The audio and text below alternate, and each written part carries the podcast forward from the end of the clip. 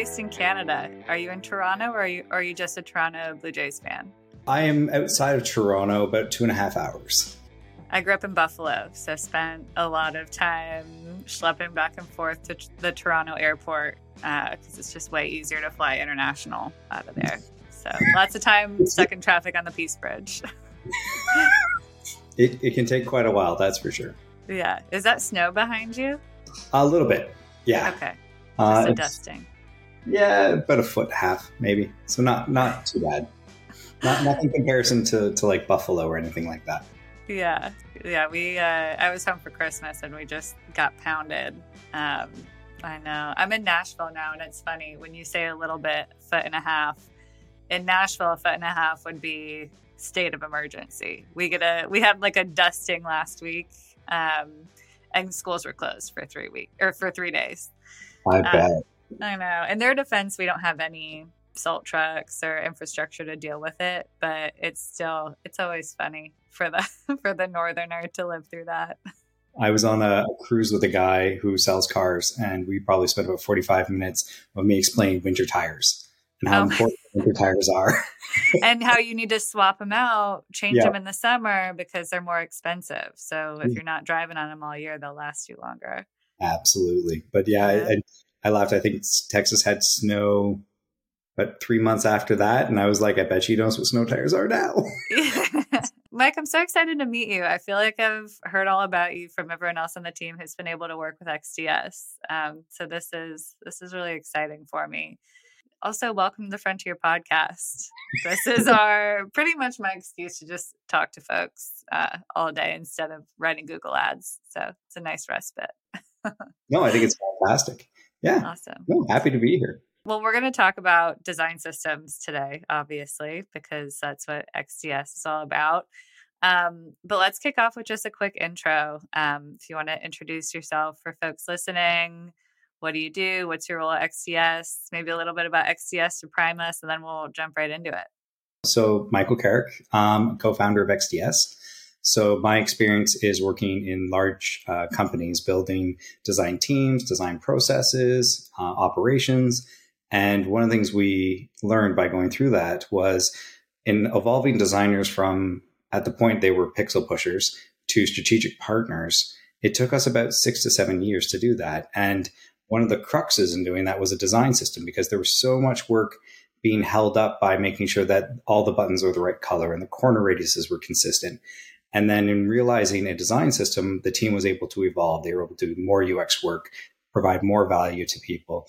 And we saw that came from really the institution of a design system. So started XDS and hopes to help other companies build their design systems faster, whether that's using our platform or doing consultation work, uh, but basically getting them up and running so that designers and developers can do higher value work than building buttons. That's a really good tagline. Did you come up with that? uh, probably not, um, but it is it is our why. Like when people are like, "Why are you doing this?" I'm like, "Because you should not be making buttons unless you have the best button, and you can make a better button." Yeah, exactly. It's just not the most valuable work for designers or front end developers, to be honest. So letting them focus on solving problems and enabling business partners, that's really what we're here to do. So we take care of the grunt work. Well, let's start with the basics for folks listening who are not in the design world or in the front end development world. Just real basic. What's a design system? The best definition I can come up with, and I've seen it uh, used a couple of times, is Lego. That's good. It's really digital Lego blocks uh, that helps executives kind of understand. So you're pre-building Lego blocks, you're pre-theming them. So if you look at the variety of themes that Lego has, you're theming a bunch of Lego pieces and curating them and maybe building a couple of custom pieces. But from there, they can build anything. They can build cars and houses and all sorts of wonderful things, but it all follows the same theme, the same ideas, the same principles. So it all looks like it's part of a family. Um, so design systems really pre-built Lego blocks. And the documentation you get with Lego is really the documentation of design system, how to build it, why to build it, um, and yeah, help teams do uh, a lot faster. Yeah.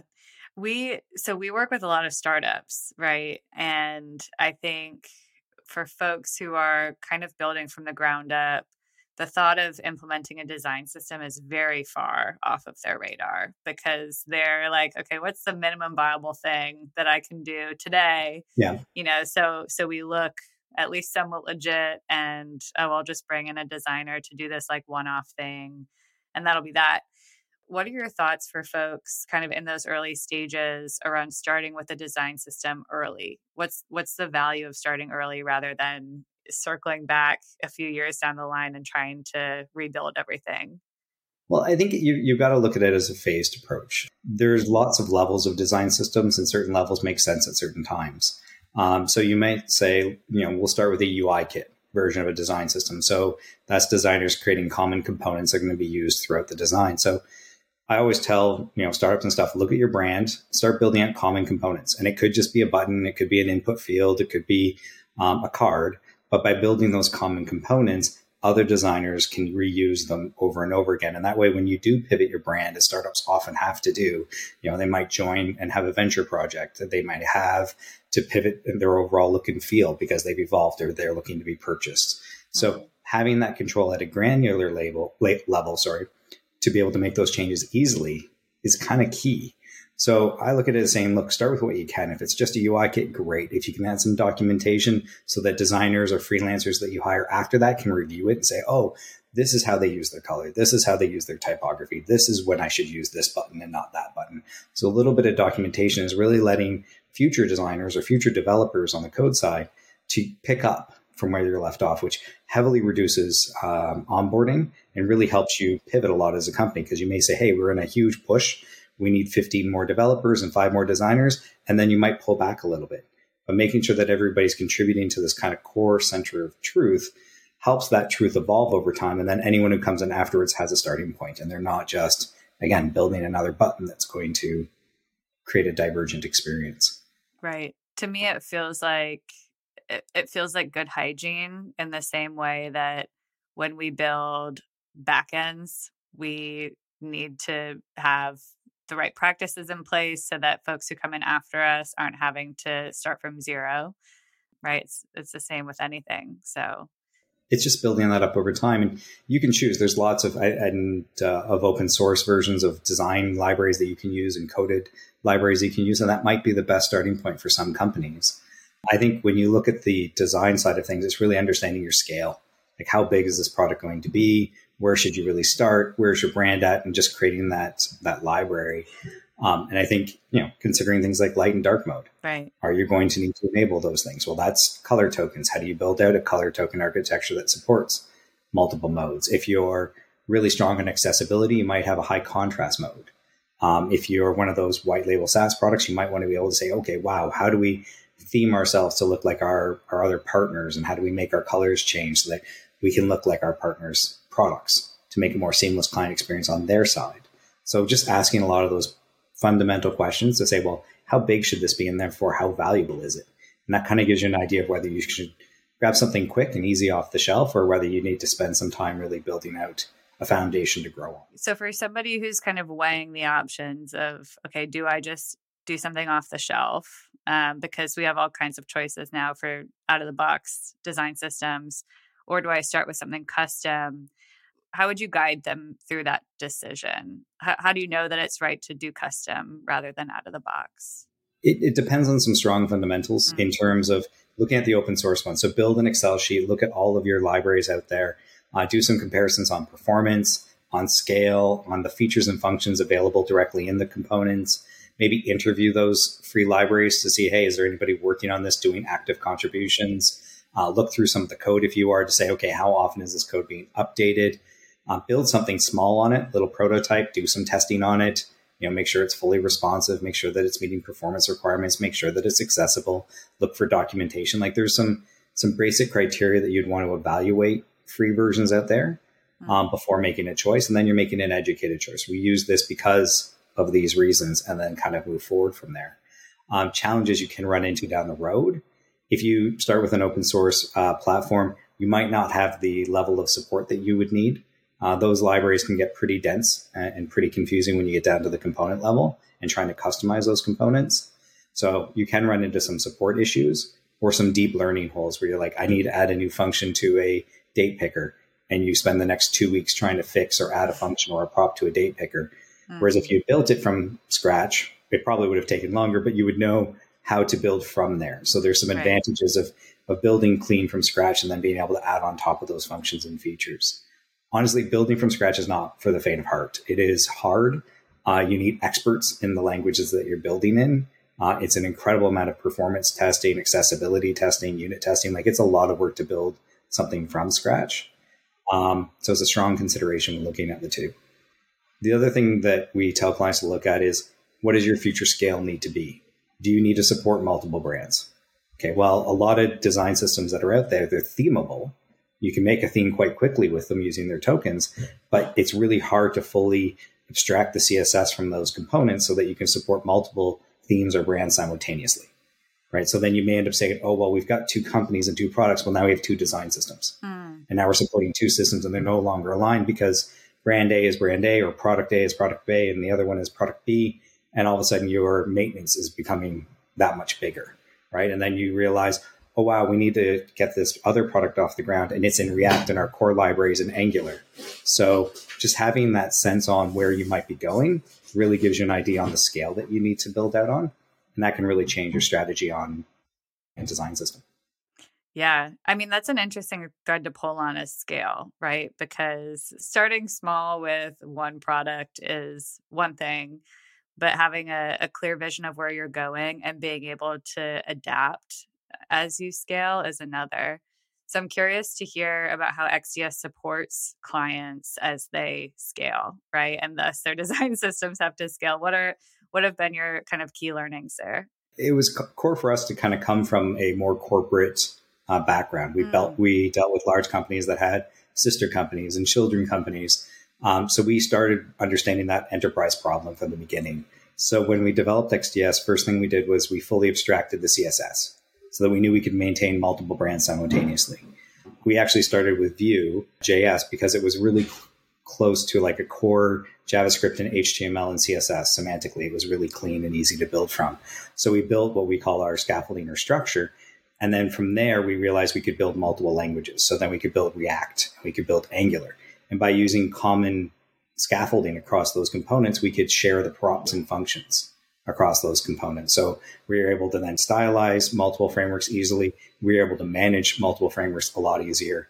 And often when you found a bug in one uh, JS framework, you would find it or the solution would be the same for both frameworks because they followed very similar structures at a component level. So we looked at multiple brands as the first problem. Then we looked at multiple uh, technologies because we want to be technology agnostic. Oh, interesting. So that we could support Vue, React, Angular, Kotlin, Swift, Flutter, you name it. Like we're heading in that direction so that we create a base that can be support large enterprises. So we started with the hard problem and are working our way to, to simplify it a little bit more. That's such an interesting way to build. Um, and I think it doesn't work for everybody, right? Like most folks, the smartest decision is to start small and scale from there. But I think when you're dealing with something as complex as a design system, the problem you're solving is the problem of the the large enterprise, right? Yeah. Um, so working backwards really makes sense. I'm also curious as I hear you talk, it seems like you are the definition of a T-shaped professional. It seems like you are just you've got a lot of a huge breadth of knowledge in different areas. So I'm curious about your background. How did you how did you find yourself in the position of co-founding XDS? I, it's a odd trail, but um, I started with general graphic design uh, course, and then uh, I graduated, went to work for a sporting goods company. Uh, we built snowboards and hockey equipment, so I learned industrial design to a certain degree, and learned how to deal with manufacturing in, in different countries and how to get products out, and then how to build those into print catalogs and then digital websites. So we really got into building products all the way through to digital and print. Um, did that for a while. Uh, then worked for an agency uh, that worked for lots of different clients. Did a lot of print work uh, for governments and really started to understand accessibility and its requirements and scale of print. Then realized that nobody was spending money on print, or at least not a lot. Uh, so I really got into digital. Uh, I kind of doubled down and started learning code, just basic uh, jQuery, JavaScript, CSS, and HTML, uh, building out sites for governments to be accessible. So we had to learn how to scale designs using REMS and, and building really strong experiences. And then from there, kind of grew up through the agency and started leading their design and development department, building products for, for really great brands. then got really stressed, as people often do in the agency side. Yes. Went from working 60, 70 hours a week and uh, decided I need a switch. So I, I, went to an enterprise company kind of started as a senior designer just to take the pressure off for a while. Mm-hmm. um, worked my way up um, building design teams and then realized how much I really enjoyed the operations of design teams, building and evolving designers uh, from juniors and helping them pick paths, whether they should be, you know, general designers or, specialties, led us to a much larger design team structures of, of uh, where you went from generalists to specialists. So we were like, okay, we have product designers, they can do a little bit of everything, but now we need really deep expertise on research, mm. which was very different than our UX designers. We we're like, no, we need fundamental people who understand quantitative versus qualitative methods. We need people who really can't even design their way out of a paper bag, but can do research and do it really, really well. So we started hiring and building up that practice, building up methods, building up design operations, and transitioning visual designers to UX and hiring um, a lot of engineers actually who are really good UX designers um, and industrial designers who make really good UX designers, and building up a specialty group where each designer had a very specific career path in terms of their skill set. So, as you manage that team, you have to get a decent level of knowledge of all of them. And then I've always been partnered with technology, um, whether it was from early in my career learning technology to uh, building agency teams with technologists and designers side by side. It's a it's a really important role, which made design systems a really easy evolution for us. Mm. Where we're just like, of course, you should sit beside your designer and your developer. They, they should be hand in hand. Um, and then realizing that's not normal. Um, a lot of companies truly segregate technology from design, and the design system became that much more important because it helps to bridge that gap, but it also helps to tear down that wall because it shouldn't be that different, right? You shouldn't have designers building design tokens that should be applied to digital without sitting down with developers and figuring out how are they consuming those tokens? How are they building their experiences? What challenges are they running into? If a designer was building a ui kit and asked the developers what library are you using? Using material or material ui then that would help them maybe make components more functional based on that library rather than building without any context. Right. And then all of a sudden the developer is looking at a component where they're like i have no idea what that's supposed to do and then has to you know hack away and build custom capabilities. So going through life kind of bridging that gap and then being someone who can help bridge that gap, it really made sense that design systems was a really nice evolution of that role. Yeah. Yeah. To me, design systems almost feels like the common language between designers and developers, right? Like it's it's the the space on which we can all agree, right? Yeah.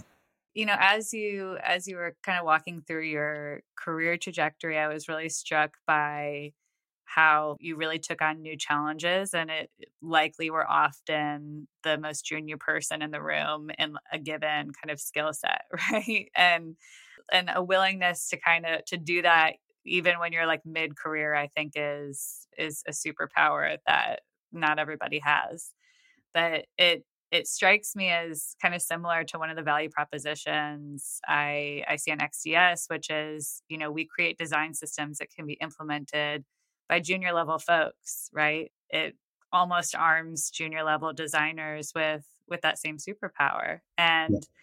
so I'm curious about your thoughts on how low code and no code solutions like XDS are kind of career door openers for junior developers um, and how you work that value prop into your product. It's, it's a great question and one that we get asked quite a bit. You know, a lot of designers are terrified that design systems are taking their jobs, right? Yeah. I'm actually doing a series on this right now, which is all around the value proposition of designers and developers outside of building a button. And we kind of go back to what our core is and looking at designers and saying, okay, yes, here are some pre built components and some pre designed components. Use them, please, um, and break them and let us know when you break them. And I think the first challenge you have when adopting design systems and working with, with new designers and developers is you got to create that two-way communication. You're going to use the design system. You got to help us make it better. Otherwise, it's never going to get better. And you're just going to be frustrated with that. So as a designer, you get to play and you get to break things and then you get to work with experts um, on how to fix them, how to make them better. It's a really good way to dive deep into certain areas of technology and design without actually having to be responsible for the ones necessarily building them and, and solutioning for them. Mm. Um, so I think the first thing that designers can do when working with the design system is use it, break it, and then provide that feedback and then follow up like how are we fixing this? What is the fix? And could i have done that myself? Like be ambitious be supportive. If you can break it and offer a fix now you're contributing to the design system. Now you're making that core better. And that becomes part of your portfolio as you grow to say hey i didn't build the design system but i used it and i was able to contribute to it and i built a better button. I built a better input field. I was able to elevate that. When i did that it helped you know 15 20 products throughout the company all be better because I built a core piece, you know, added to that uh, core. So I think looking at that kind of contribution is, is a huge part of it. The next is taking the time and efficiency that a design system gives. And there's lots of different statistics on this. Some will say it's 30% or 25, some go as high as 50. And the chart that drives me crazy is they keep showing reductions in time and, and you know increased efficiency. And then usually they'll spike up a little bit on the UX in those charts and say, hey, this is more time for UX. And it should be. Mm. But I argue that it should be more time for all the practices to do more, to experiment more, to learn more.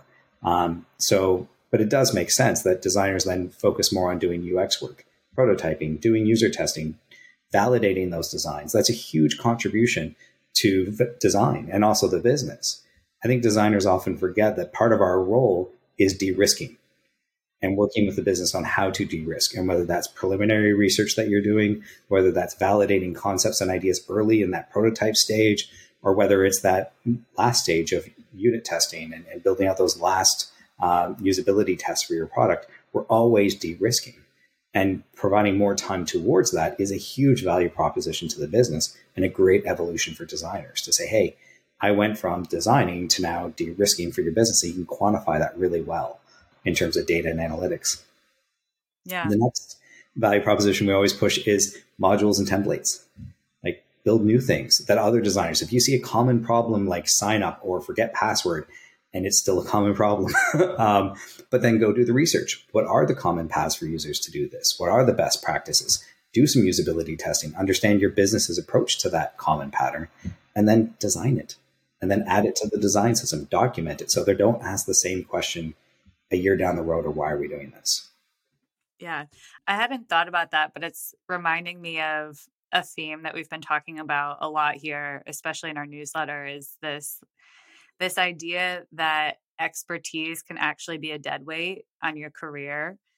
And what I mean by that is, you know, folks who are generalists like you who can do a plethora of different things and do them well are the ones who tend to rise. And sometimes we feel like in any given role, let's say it's a junior designer, our job is to become a deep expert in that one thing. Doing that can actually tie us to that role for longer because we, we're not giving ourselves the space to uh, develop a breadth of skills. And so as you're talking, I'm thinking like, man, XDS is really, or a design system in general, allows to er, allows designers to build that breadth of of skill and experience beyond just creating buttons which is how we started this conversation. So that's really cool. I think it's important. I do some coaching and mentoring with designers and i often will ask their career path like what is the job you want in three years? What's the job you want in five years? What's the job you want to do in 10 years? And they, they're instantly it's amazing how confused and they don't they really don't understand. I'm like, okay, then start researching. Like, go on LinkedIn, look at these jobs, interview these people, understand the roles, and understand where you want to go. Because there's two paths. One is that generalist, in which case you become a manager. Um, but managing isn't for the faint of heart. It is hard to do to manage teams, keep morale, build culture, hire great designers. It is not easy to build mm-hmm. that up. Um, and being an expert at something, I still think has a lot of value, but I feel like a lot of companies don't understand that value well enough they see it as a, um, a ceiling to that career path where I look at it and say, you should have an expert in that. And that should be their job is just to be the best. They should be doing TED Talks on that expertise that they have, if that's the role they want to do. But now their contribution is different. They should be writing blogs. They should be creating training material. They should be sorting, supporting the organization as an expert in what they do and be the expert. But now you become a trainer and an educator, and that's a different career path. But understanding the two is kind of core to realizing where to put your effort in and where to grow. Right. So we look at it in both ways are great because we have we hire experts. So I hope some continue to be experts because we we sit down and do a ton to realize like who is the best Angular front end developer that we can either create or hire or help us because they're the ones who are going to help those companies. And when Yeah. they sit down with a company, they're sitting down with a team of 15, 20 developers, and they're going to get berated with questions. So they have to be an expert. They don't have to know everything, but they have to be really good because our clients come to us for help and support and guidance. So we have we need those experts. Right. Um, right. For sure. yeah. No, I think I think there's two paths uh, to for a lot of these careers. Yeah, absolutely. And I think giving folks the space to to find the thing that they want to go deep in is such a critical piece of that that early phase of a career. So that's awesome. Mike, where can people find you? Um, if folks are listening and XDS sounds awesome or they want to connect with you, where's the best place to go? Hon- Honestly, our website, um, xdsystems.co, is the best place. Uh, we're on LinkedIn.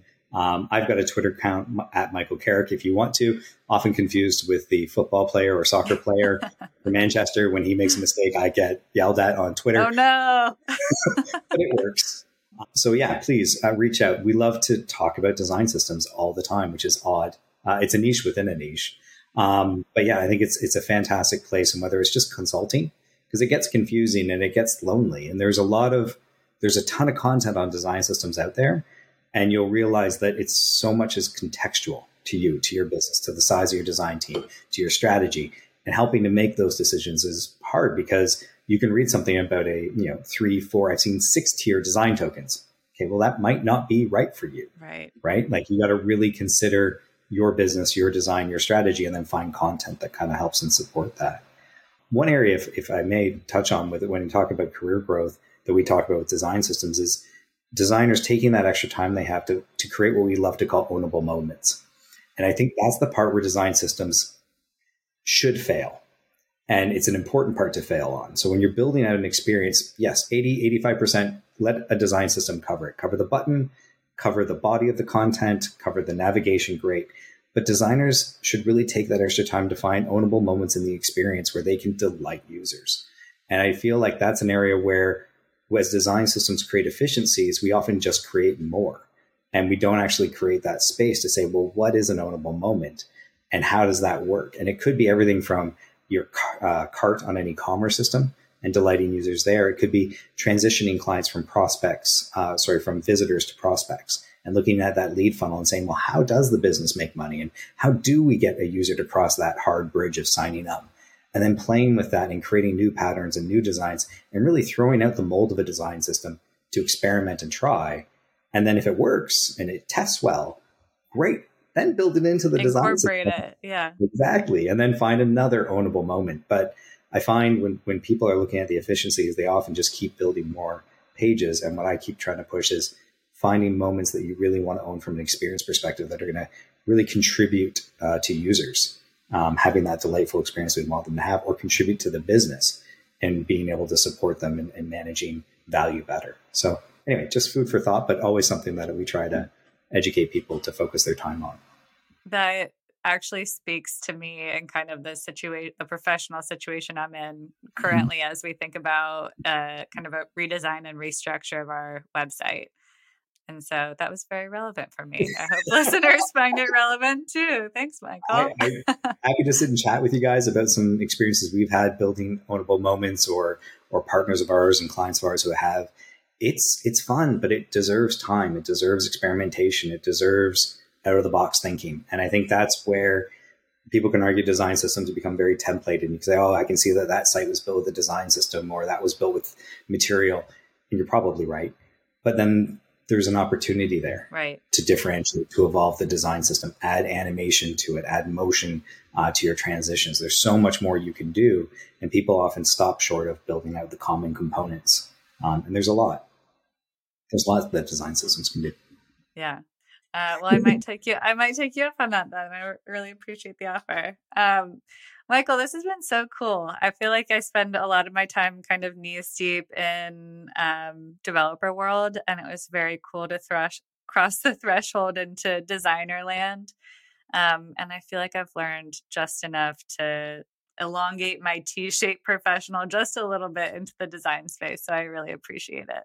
No problem. Thanks, Faith, for the opportunity. This is great. Anytime we get to help designers or developers out, we've got a team of developers. If you ever want to get into some detailed podcasts on, you know, integrating design systems, design system oh, yeah. tokens for developers, like all sorts of things uh, that can really help them out. uh, happy to support you guys with that as well. That would be awesome. Our focus is more on people getting used to design systems using it as part of their operations. Whether it's XDS as a product, great. Uh, if not, doesn't matter. Get a system into place, create that time and that efficiency so you guys can use that time to do higher value work. Awesome. Thanks for listening to the Frontier Podcast powered by Gun.io. We drop two episodes per week, so if you like this episode, be sure to subscribe on your platform of choice and come hang out with us again next week and bring all your internet friends. If you have questions or recommendations, just shoot us a Twitter DM at the Frontier Pod, and we'll see you next week.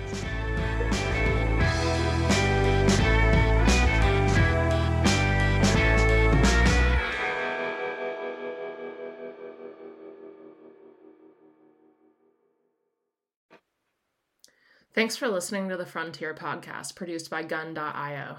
We're the only freelancing platform where engineers actually go to hire other engineers. If you want to learn more about how to hire or freelance with us, head over to Gun.io and get in touch. Let us know you heard the podcast and we'll pay for your first 10 hours with a kick ass engineer.